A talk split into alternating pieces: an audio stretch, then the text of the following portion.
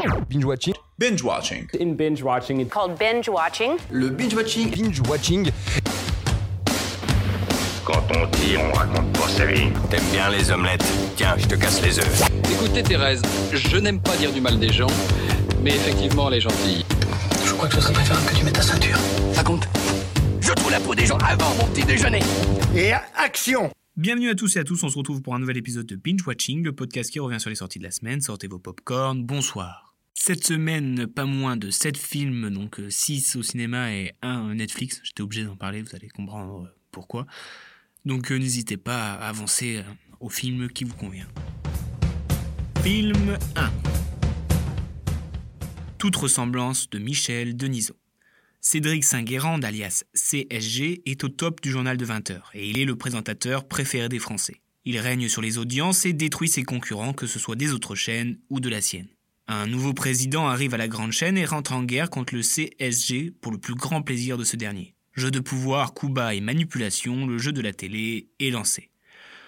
Oh là là là ça fait pas mal de temps que j'avais pas vu un film comme cela. Le premier film de Denisot est une cata. C'est dommage car qui dit mieux que lui-même pour nous révéler tous les secrets du PAF et les stratégies optées pour ce monde de requins. À part faire marcher son réseau, je vois pas l'intérêt de ce film. En effet, succèdent les stars du showbiz, mais c'est tout. Les jeux d'acteurs ne sont pas top non plus, à part peut-être le commandeur et Dubosc fait le taf, mais voilà quoi. D'un point de vue scénaristique, c'est une cata, juste succèdent les petites scènes, mais j'ai l'impression qu'il n'y a pas vraiment d'histoire. L'idée en soi aurait pu être intéressante, mais est très mal fait et mal écrit. Bref, toute ressemblance à ce film est à éviter. Film 2 Gloria Mundi de Robert Kédiguian.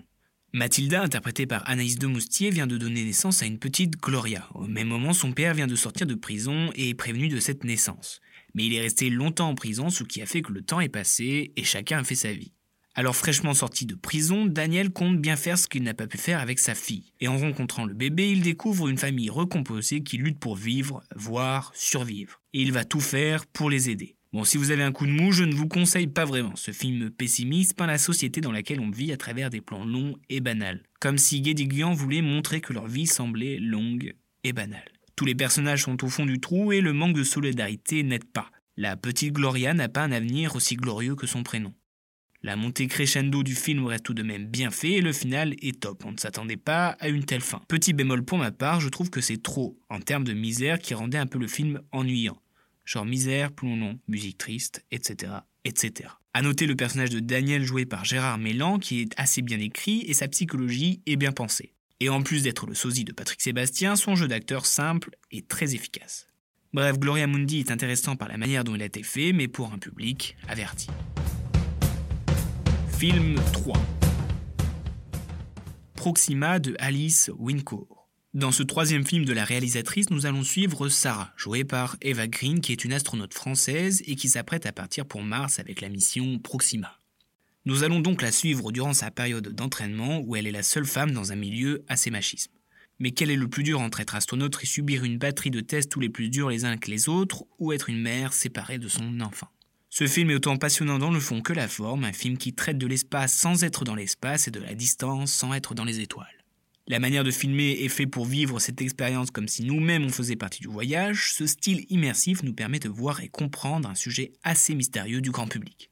Le personnage de Sarah est sublimement bien écrit et aussi bien interprété par Eva Green, qui nous délivre une performance qui touche les étoiles. La complexité du personnage est très touchante et sa relation avec sa fille est précieuse. Le sujet mère-fille et maman et travail est très bien traité. Petite surprise de Thomas Pesquet qui fait très plaisir. Bref, attachez vos ceintures et embarquez pour l'aventure Proxima. Film 4 Last Christmas de Paul Feig. Redescendons sur Terre et posons-nous dans la ville de Londres, où l'on retrouve Kate qui travaille dans une boutique de Noël. Mentalement, c'est pas ça, elle a subi une lourde opération qui l'a fortement impactée, elle et ses relations sociales et familiales. Mais c'est sans compter l'arrivée de Tom dans sa vie, qui voit en elle bien plus qu'elle ne laisse paraître. Alors en cette période de Noël, laissant la magie s'opérer dans la vie de Kate, jouée par Emilia Clarke. Bon, je vais comparer ce film à un pull de Noël, c'est-à-dire Manchement beau. Et bah ce film, c'est pareil, c'est un bon mauvais film de Noël. C'est-à-dire qu'il reprend bien les codes de la comédie romantique de Noël. Le scénario d'Emma Thompson est assez bien ficelé avec un twist pas mal fait, mais les tubes de George Michael ne suffisent pas à en faire un bon film non plus. Il manque un peu plus d'humour et il y a un petit problème d'interprétation d'Emilia Clarke. Son jeu tout en mimique n'est pas satisfaisant. Le film s'essouffle au bout d'un moment à en trouver presque la fin longue car il n'y a plus d'intrigue. Bref, cela reste un film de Noël à voir avec le combo chocolat chaud bouillotte couette, mais au cinéma, pas vraiment utile. Film 5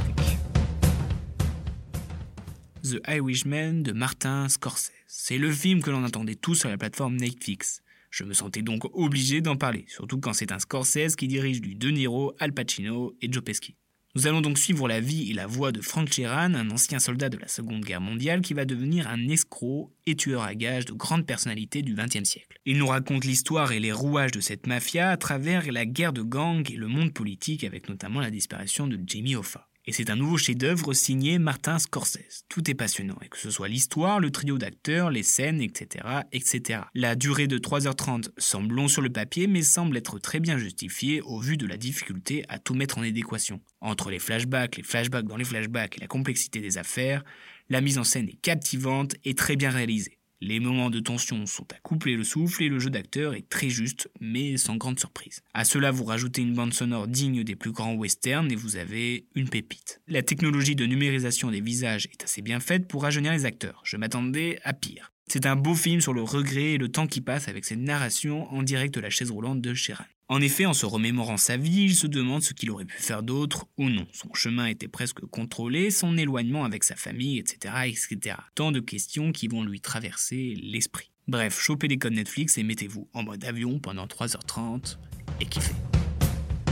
Film 6 Paul et Myriam, joués respectivement par Antoine Reynolds et Léla Becti, sont jeunes parents de deux enfants en bas âge. Myriam veut reprendre le travail et décidèrent donc d'engager une nounou, Louise, interprétée par Karine Villard. Elle a tout l'air d'être la nounou parfaite jusqu'à occuper une place importante dans la famille. Mais au fur et à mesure, elle adopte des comportements suspects. Alors si vous êtes actuellement en train de rechercher une nounou, je vous déconseille vivement d'aller voir ce film. Catherine Villard interprète une nounou pas comme les autres. Au début, elle vous semble presque normale, avec des scènes qui vous tendent le sourire car la famille semble heureuse, mais au fur et à mesure, les comportements deviennent inquiétants et presque glauques. Glauque, c'est le mot pour caractériser ce film, et pour accompagner cela, rien de mieux qu'une petite musique inquiétante et sombre. Bon, il y a quand même quelques longueurs et trop de scènes entre la nounou et les enfants. Jouer sur l'ignorance et l'aveuglement des parents aurait été pas mal pour ajouter de l'effroi. Mais le final du film est estomacant. Je pensais pas utiliser ce mot, mais il est à propos. C'est à couper le souffle. Bref, une chanson douce n'est pas une berceuse pour vos enfants, mais un bon thriller. Film 7 À couteau tiré de Ryan Johnson. Le soir de son 85e anniversaire, le célèbre auteur et millionnaire Arlan Trombé est retrouvé mort dans sa grande maison. Une semaine après ce drame qui est vu comme un suicide, le détective Benoît Blanc, interprété par Daniel Craig, est engagé par un anonyme afin d'élucider l'affaire. Entre famille spéciale, fausses pistes et rebondissements, préparez-vous à embarquer dans ce film à une vitesse effrénée. Grand fan de Cluedo que je suis, cette aventure à la Agatha Christie m'a convaincu de fond en comble. L'intrigue est excellemment bien ficelée et en est presque jubilatoire portée par un casting vraiment cool. Rien que l'ambiance vous conquit. On pense replonger dans les polars à l'époque de Sherlock Holmes, or c'est bien dans une époque actuelle. Le scénario et les dialogues sont très justes et le comique de ce film est top. Le style immersif vous plonge dès le départ dans cette enquête et croyez-moi, vous essaierez de ne laisser échapper aucun indice. Mais malheureusement, vous en louperez à vous en mordre les doigts. Dès les premières minutes, un rythme effréné est lancé et très endurant car il ne s'essouffle pas jusqu'au dernier moment. Ce film est à revoir et revoir pour ne rien échapper. Il semble millimétré dans la mise en scène et les dialogues. Bref, munissez-vous de votre loupe et de votre impair et foncez le voir, c'est un régal. C'est l'heure du Voilà, je vais essayer de conclure rapidement. Donc, on a eu une grosse semaine avec pas moins de 7 films et dont viendrait avec le bonnet d'âne notre Dubosc national, avec toute ressemblance. Puis viendrait la comédie romantique de Noël Last Christmas, et à partir de là, ça devient intéressant, avec en 5 Gloria Mundi et en 4 une chanson douce. Et pour ce qui est du top 3, avec la médaille de bronze, Voyageons sur Mars avec Proxima. Et là, ça a été vraiment compliqué. Roulement de tambour, en 2 viendrait The Irishman, et donc en 1, à couteau tiré. Voilà, binge watching c'est terminé, on se retrouve la semaine pro avec pas moins de 5 films, notamment avec la famille Adams à Brooklyn dans un jeu vidéo. Euh, enfin je crois.